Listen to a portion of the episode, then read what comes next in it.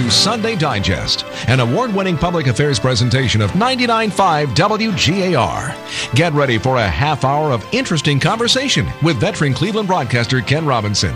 And now, here's Ken and Sunday Digest. And good morning to you. Glad to have you on board. Today we're going to talk about your home. This is the time of year, usually called the home selling season. We're going to get a few tips on getting the most money for your house. Also, we'll find out about the best ways to furnish your new home. It's all coming up on this morning's edition of Sunday Digest. But first, protecting your home. Area police are on the lookout for phony contractors. These guys ask homeowners if they can do minor repairs, and once they get inside your house, they steal whatever they can get. Detective Dave Boris of the Euclid Police Department joins us now, and you say this happened in your city? Uh, well, in one incident, while the one male was talking with the uh, homeowner, uh, apparently another suspect went into the house because they found several days later about $1,200 in cash missing from one of the bedrooms. Have they been uh, hitting any particular uh, part of Euclid? Uh, looks like all of them are um, close to the freeway. Uh, they've all taken place during the daytime hours, and all the people that were involved were uh, elderly. Oh boy, preying on the elderly. That's a common theme we often hear. Yeah, that's typical with um, these kind of things, and it's usually scams. Uh, one was involving uh, doing some work on a concrete steps. One was doing some cement work around the house. And the other one was going to uh, spray the woman's bushes for free, but he wanted uh, to give her fifty dollars to spray her bushes. She was going to get money from the city apparently, and he needed change for a hundred, so he was probably going to try to pull off a quick uh, scam on, on you know changing money over. What's the basic uh, mode of operation these guys use, and how do they uh, establish themselves uh, before uh, consumers? Well, generally they come around. Usually they they they usually circle the area and they're looking for elderly working outside. Um, you know, trying to trying to target the elderly in specific. Uh, and you know they'll try to see how many are there if there's more than one person at the house and if there is and usually they work in, in pairs or even threes and they'll come over and uh, you know, tell the person they're going to do some kind of work, and generally one will keep the one person busy, or they'll they'll ask to go into the house to get hot water, uh, to run it through the gutters. They'll do gutter work, so they need hot water to run it through. While one's in the house trying to get the water, the other one's going around looking through the uh, bedrooms and whatnot. So basically, they're trying uh, anything just to get into the house and uh, rummage around. Right. Usually, they're just trying to get into the house. If they're not trying to make get cash for the for the job itself, a lot of times they'll, like in this situation, they um, they were able to get fourteen hundred dollars from a woman to uh, repair concrete steps. Uh, but if they're not doing that, they're just trying to get into that house any way they can, so they can just go through it. I mean, they they know right where to, to go through the drawers or any place people hide money and other uh, valuables. Best thing to do is just tell these people no. I mean, you know, if you want the work done, you'll contact them. By no means ever let them in your house under no terms, and always call the police. I mean, if they look like they're shady, or there's a problem, just tell them you're going to call the police, and that usually gets them out of there because they do not want to get caught. And people can pretty much tell a, a, a fake contractor from a, a bona fide one, can't Yeah, they? I mean the thing is, most of the times the guys are going to be wearing some type of um, logo on a shirt or something, or if they're not, they'll usually have a truck that's marked, or they'll have a paperwork with with their with their name on it. And people don't approach you. I mean, if you want work done in your house, you're going to call them. Nobody's going to come up and, and volunteer to all of a sudden repair your, you know, your steps in the neighborhood, unless they're working on a neighbor's house and they say, "Hey, look, we noticed you have some problems here. You know, do you want?" And they're not going to be high pressure. They're just going to ask you. But for the most part, uh, you know, people don't generally come up to your house asking for work to be done. That's right, and you're going to be able to see them working next door, and you'll be able to monitor the We'll progress. that. of I mean, uh, the best rule of thumb is, you know, if you don't want the work done and you don't want the people around there, just tell them no and and leave it at that. And like I say, if they persist, tell them you're going to call the police. Because like I say, the, the one thing these guys don't want is they don't want the police coming out to investigating anything because they don't want them to get their name or their vehicle information or anything. good advice. Hey, take care now. Okay, you too. Mm, bye bye. Detective Dave Boris of the Euclid Police Department. Once again, he's warning us about phony contractors that may be trying to rip off homeowners. 99.5 WGAR. You're listening to Sunday Digest with Ken Robinson. Now we go from protecting our home to putting our home up for sale. This is the time of year when a lot of folks do that. They put their homes up for sale, and joining us now is Lynn Nestle. She's with the Medina office of Realty One. Now, Lynn, you say we can raise the value of our home by just doing some simple repairs? Well, that's very true. Um, there are some things that don't take um, much money to improve the looks of your house. For example, um, making sure that your lawn is cut, planting a few fresh, colorful flowers in the front, neutralizing the interior, those sorts of things. The fresher and cleaner you have your house looking um, for the potential buyers, the more room they have to visualize how their things will look in that home and including the way their family will live in that home. So we want to give the buyers the maximum opportunity to see themselves in your home. Now, should you begin these home improvement efforts uh, well ahead of the time you decide to put the house up for sale?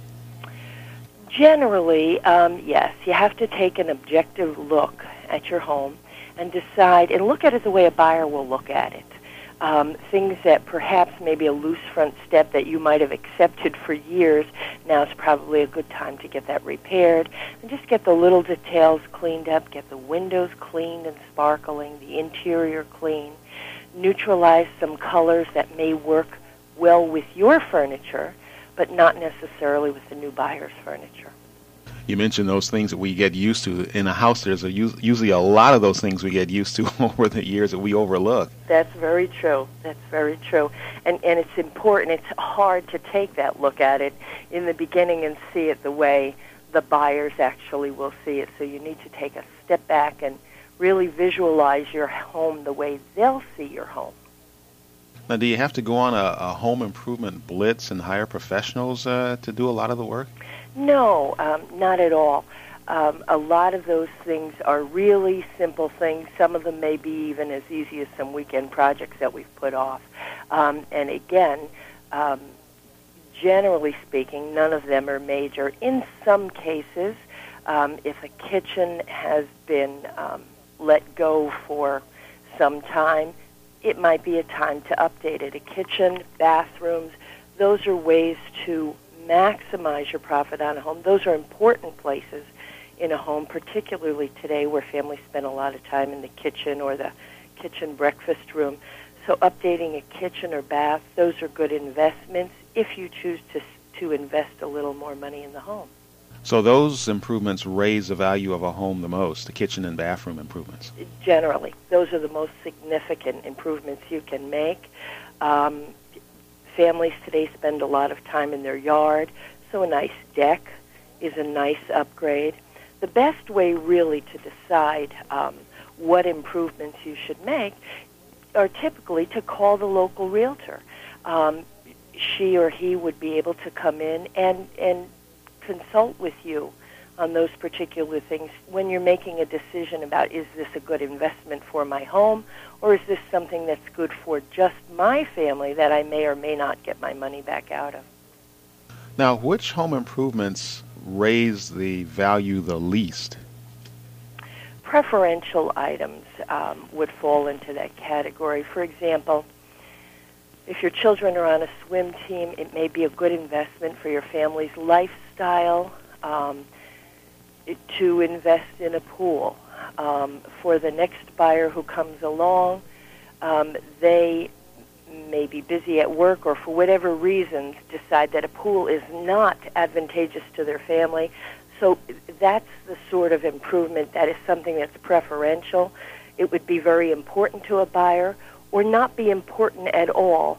And buyers in that case where it were not something that benefited the new buyer's family, they would be reluctant to give you the return on your investment that you had um, originally made. And I guess if the new buyer uh, couldn't swim, I guess it wouldn't, wouldn't, be a big help either. Exactly, exactly. now, we used to hear that um, building a new room, adding a new room onto a house, doesn't really put as much value into the home as we think. Is that true? That generally is true. It depends on the neighborhood. If you have the smallest house in your neighborhood and your home is typically inconsistent with your neighborhood in that it's much smaller or that sort of thing, in that case, that would be a good investment. If your neighborhood is very consistent in the style and type of home, the age of home, making your home larger, bigger, better than your neighbor's home is probably not going to give you the return on the investment that you expect. It might, at that time, be better to think about selling that home and purchasing a home that suits your needs a little better. You're listening to our special home edition on Sunday Digest here on 99.5 WGAR. I'm Ken Robinson. We're talking to Lynn Nestle with the Medina office of Realty One. She's telling us how to get the most for our home when we put it up for sale. Now, by just doing the simple stuff, painting, maybe some wallpaper, fixing a few cracks here and there, some landscaping, how much can that raise the value of a home? Significantly. Um, what we see is that, um, and, and I need to take um, exception to wallpaper. If you're thinking about redoing things, neutral, neutral, neutral is the key. Um, particularly today, because so many people are transferred and move around so much, it is very, very difficult for you as a homeowner to choose a wallpaper that will work with the new buyers' um, furniture, lifestyle, etc. So, so, don't do anything flamboyant. Not at all. Do something that's very easy for them to correct. Um, border prints are fine. They're very easy to change in an afternoon. But as far as re-wallpapering, it's very difficult for you as a present owner to choose a wallpaper that the new owners will love. And uh, by making those simple improvements, uh, what kind of appreciation can you expect to see?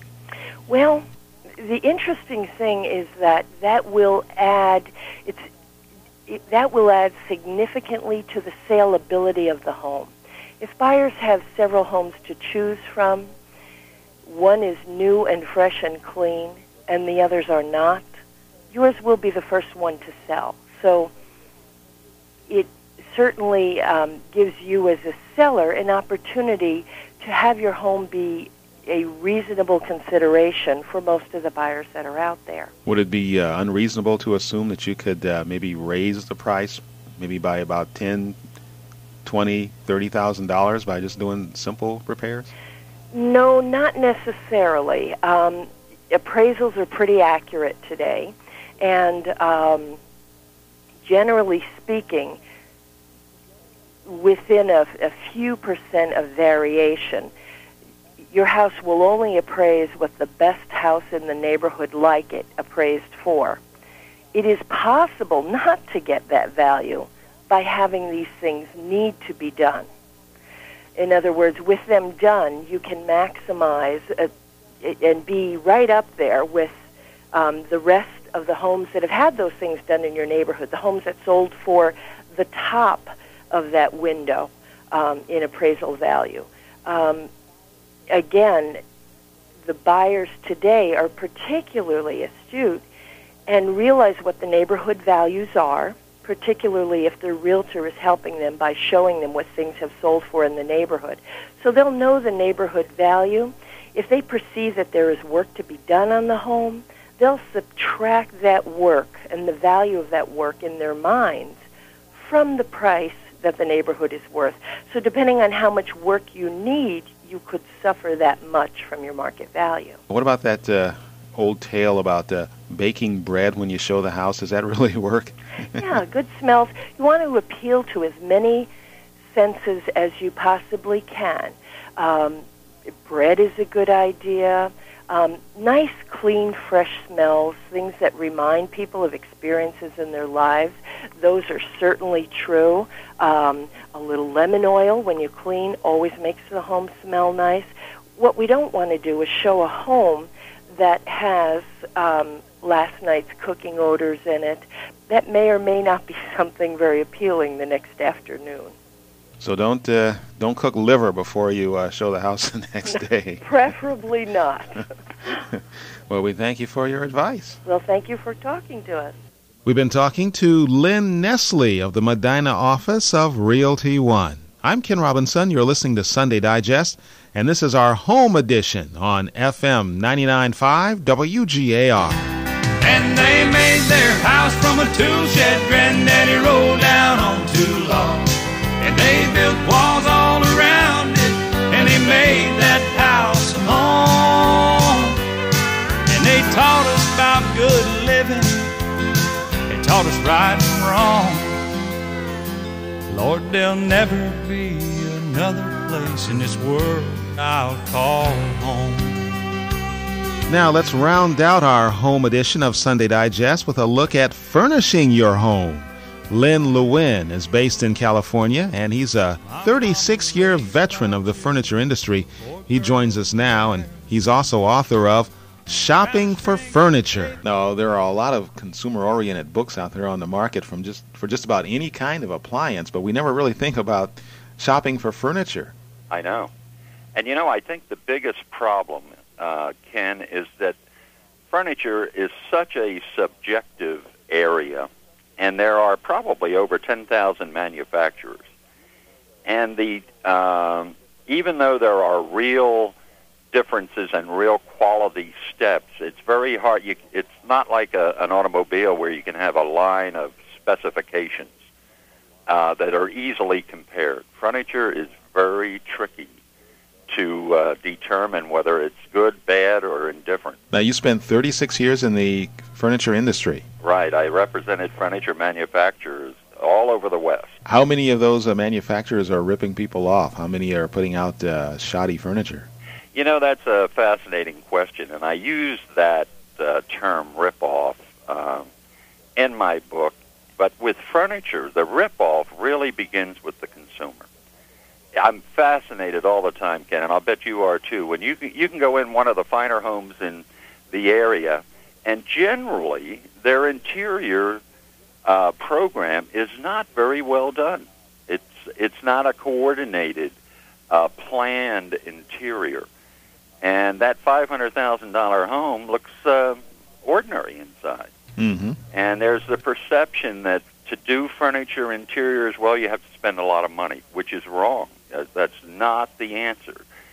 And so the ripoff begins because the consumer buys without a plan, buys without knowledge, and is dealing with furniture salespeople in the field that are woefully unprepared to be a real resource to the consumer. And we do it so seldom. You buy furniture few times, considering uh, the, uh, how often you buy cars and guns and clothes. Uh, so we don't really build up any any fund of knowledge about furniture. That's so true. Now, how do you go about uh, having a furniture plan? Like you mentioned, so often we buy things piecemeal. We may buy a bedroom suit uh, one year, and then maybe a couple of years down the line, we may buy a new uh, dining room set, uh, and then maybe a couple of years later, we may buy uh, living room furniture. How do you go about having a plan? Ken, let me ask you a question. Okay. I'll bet a nickel you can't tell me the size of your family room. Can you tell me right now how big your family room is in feet? Well, you you have the nickel. I, you know, everybody. And frankly, I asked myself that question. Oh, a couple of weeks ago when I was doing a, a chat with some uh, design students. I don't even know the exact size of my family room. That is the that's the basis of the problem. We go out shopping for a home and we do not have in our hands on a piece of paper exactly the dimensions of what we want to uh, fill or solve. And it's this kind of uh, lack of preparation that begins the process of the ripoff. We don't go about it correctly, and we spend more money than we should. Now, what about where we buy furniture? Furniture does it really matter where we buy the furniture? At a discount place or uh, one of those uh, uh, premium shops where everything's very expensive? Where you buy is not as important as being ready to buy. Uh, unfortunately, the furniture industry, both retail and manufacturers, whole message to the consumer today is uh, what size the discount is when you know the size of a discount, that absolutely tells you nothing about the furniture at all. There's not a piece of furniture today that you can't buy at a discount someplace uh, from 20 to 40 to 50 to 60 percent off. The discount doesn't do you any good at all. Here's a question for you. Is it better to buy Henredon, a piece of Henredon at 40% off, compared to a piece of Stanley at 40% off, or a piece of ICO at the regular price. Now, my it's a twofold question. One, does the mention of any of those brand names mean anything to you at all? Now, there's part of the problem. I couldn't tell you one brand from another. You, you hear some brands advertised on TV more than others, and some you uh, assume there's some quality associated with that, but uh, most right. of the time we really don't know. And that is every consumer uh, would have to say the same thing. You know, Ken, if I asked, if I got a group of 10 homeless people right off the street and asked them to name a good watch, I'll bet nine of them could say Rolex. If you ask them to name a good car, I'll bet you 10 of them would say Mercedes or Cadillac. If you take 10 of your prominent citizens of Cleveland and ask them to name five furniture manufacturers, I'll bet you'd get maybe two at the most. Henredon, which I mentioned, is one of the premier American manufacturers. Stanley, uh, Henredon is an expensive premier American manufacturer. Stanley is a middle of the road price line, but a good line.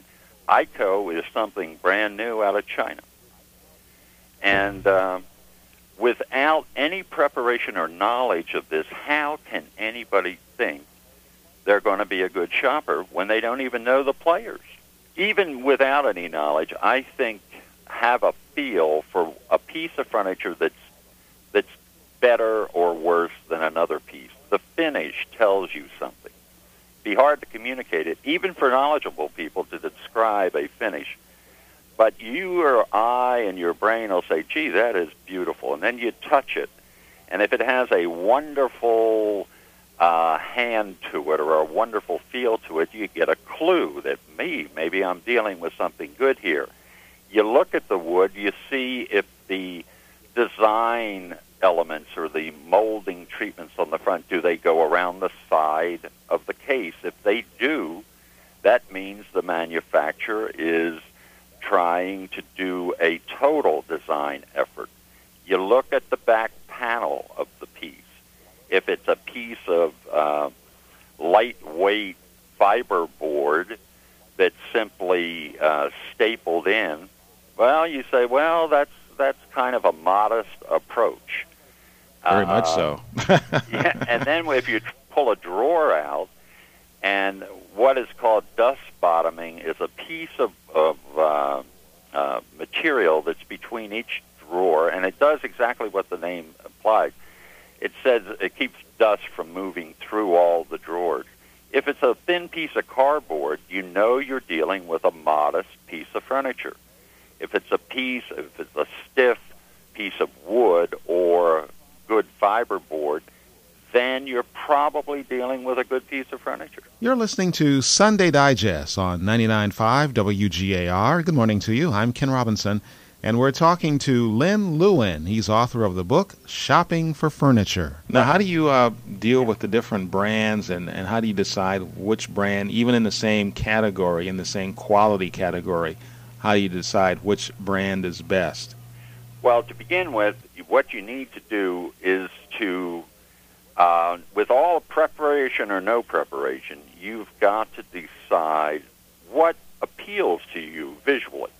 Uh, even though you may uh, technically, uh, just to pick a brand, uh, Drexel may uh, may be a wonderful brand in your mind, and technically it is a good brand if the furniture you're looking at uh, doesn't appeal to you, doesn't say anything to you, um, then it's not a good buy for you. But when you start judging between Drexel and Thomasville and Ethan Allen, which would be three head-on competitors, then you start looking at the prices, and the question becomes, if I like the Thomasville at two thousand dollars, and the Drexel is I like also, and that's fifteen hundred dollars uh, all of a sudden, the Drexel at $500 less would be the thing for you to go with.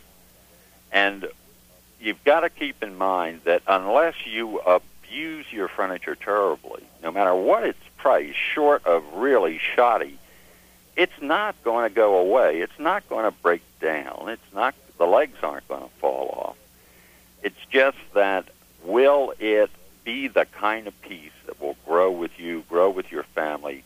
Good furniture, good design is ageless.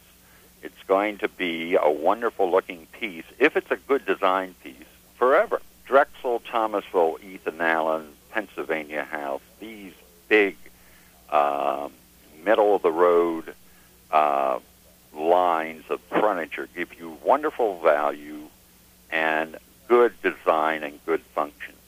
If you want statement furniture, you buy the Baker and the E.J. Victor and the Henredon. These become works of art, and they truly should be collectible, and they should be passed down.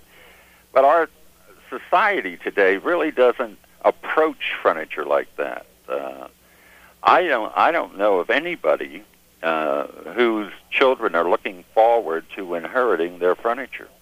And yet, when you look back, that was part of the legacy of a family were the magnificent pieces of furniture that went from generation to generation. We don't have that anymore, attitude-wise. What about the, these new uh, internet uh, furniture shops and uh, and the catalogs you get in the mail? Is it uh, a wise thing to buy something uh, like furniture from a catalog or off the net? It can be, but you really have to know who you're doing business with. And that's one of the pro- the internet's going to revolutionize the furniture business. But when it revolutionizes the furniture business, the consumer has got to know more than ever before because on a flat video screen or on a catalog, everything looks the same from a quality standpoint. Well, once again, the book is Shopping for Furniture. It's available in all the bookstores, I would imagine. Yeah, Barnes and Nobles, Borders, Amazon.com. I have a website that I would anybody that has a question on furniture. It's free. It doesn't just get on the web and go to my page, which is www.furnitureideas.com. Ken, it's been a delight chatting with you. It's been a pleasure. And we've been talking to Lynn Lewin. He's based in California. He's a 36 year veteran of the furniture industry. He's also author of the new book, Shopping for Furniture. And that wraps up today's home edition of Sunday Digest. Thanks for joining us. We'll see you next week.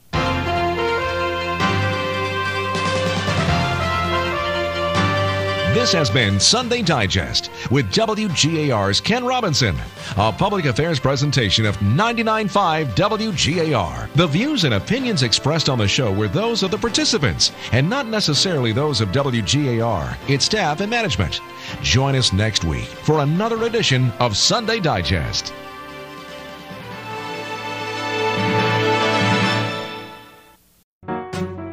This show is brought to you by Panoramic Lifestyle Clothing, the home of distinctive quality t shirts. Mint Mobile, where you get talk, data, and text for just $15 a month. Coinbase, the best place to buy and sell cryptocurrency. And Firstrade, your first choice for free stock trading. For details about this show and these fine sponsors, go to krobcollection.com. Welcome to Ken's Corner. I'm Ken Robinson. Welcome to Ken's Corner. I'm Ken Robinson. It's the latest craze in wireless communication, the flip phone. The classic mobile device is making a comeback. A number of high profile politicians and celebrities have been spotted using flip phones because they're more secure than smartphones. But a few folks like Jamie of Cleveland have been using flip phones from the start. I like flip phones. hard for me to work a work an iPhone or like some kind of smartphone. I just I, I had this ever since I got a I got a cell phone, so and I'm pretty much used to it, so I like it. I guess I'm ahead of the trend then. We're like the only two out of our group that have flip phones. They're easy to use. Some consumers say they don't need all the features of a smartphone. They just want to make and receive calls and send an occasional text. The flip phone revival seems to have started in Japan but has spread throughout Asia and may be making its way to the U.S. Thanks for stopping by Ken's Corner. And please subscribe to our podcast series, The Ken Robinson Shows. Thanks for stopping by Ken's Corner, part of the K Rob Collection. Learn more about our shows by checking out krobcollection.com or the K Rob Collection Facebook page.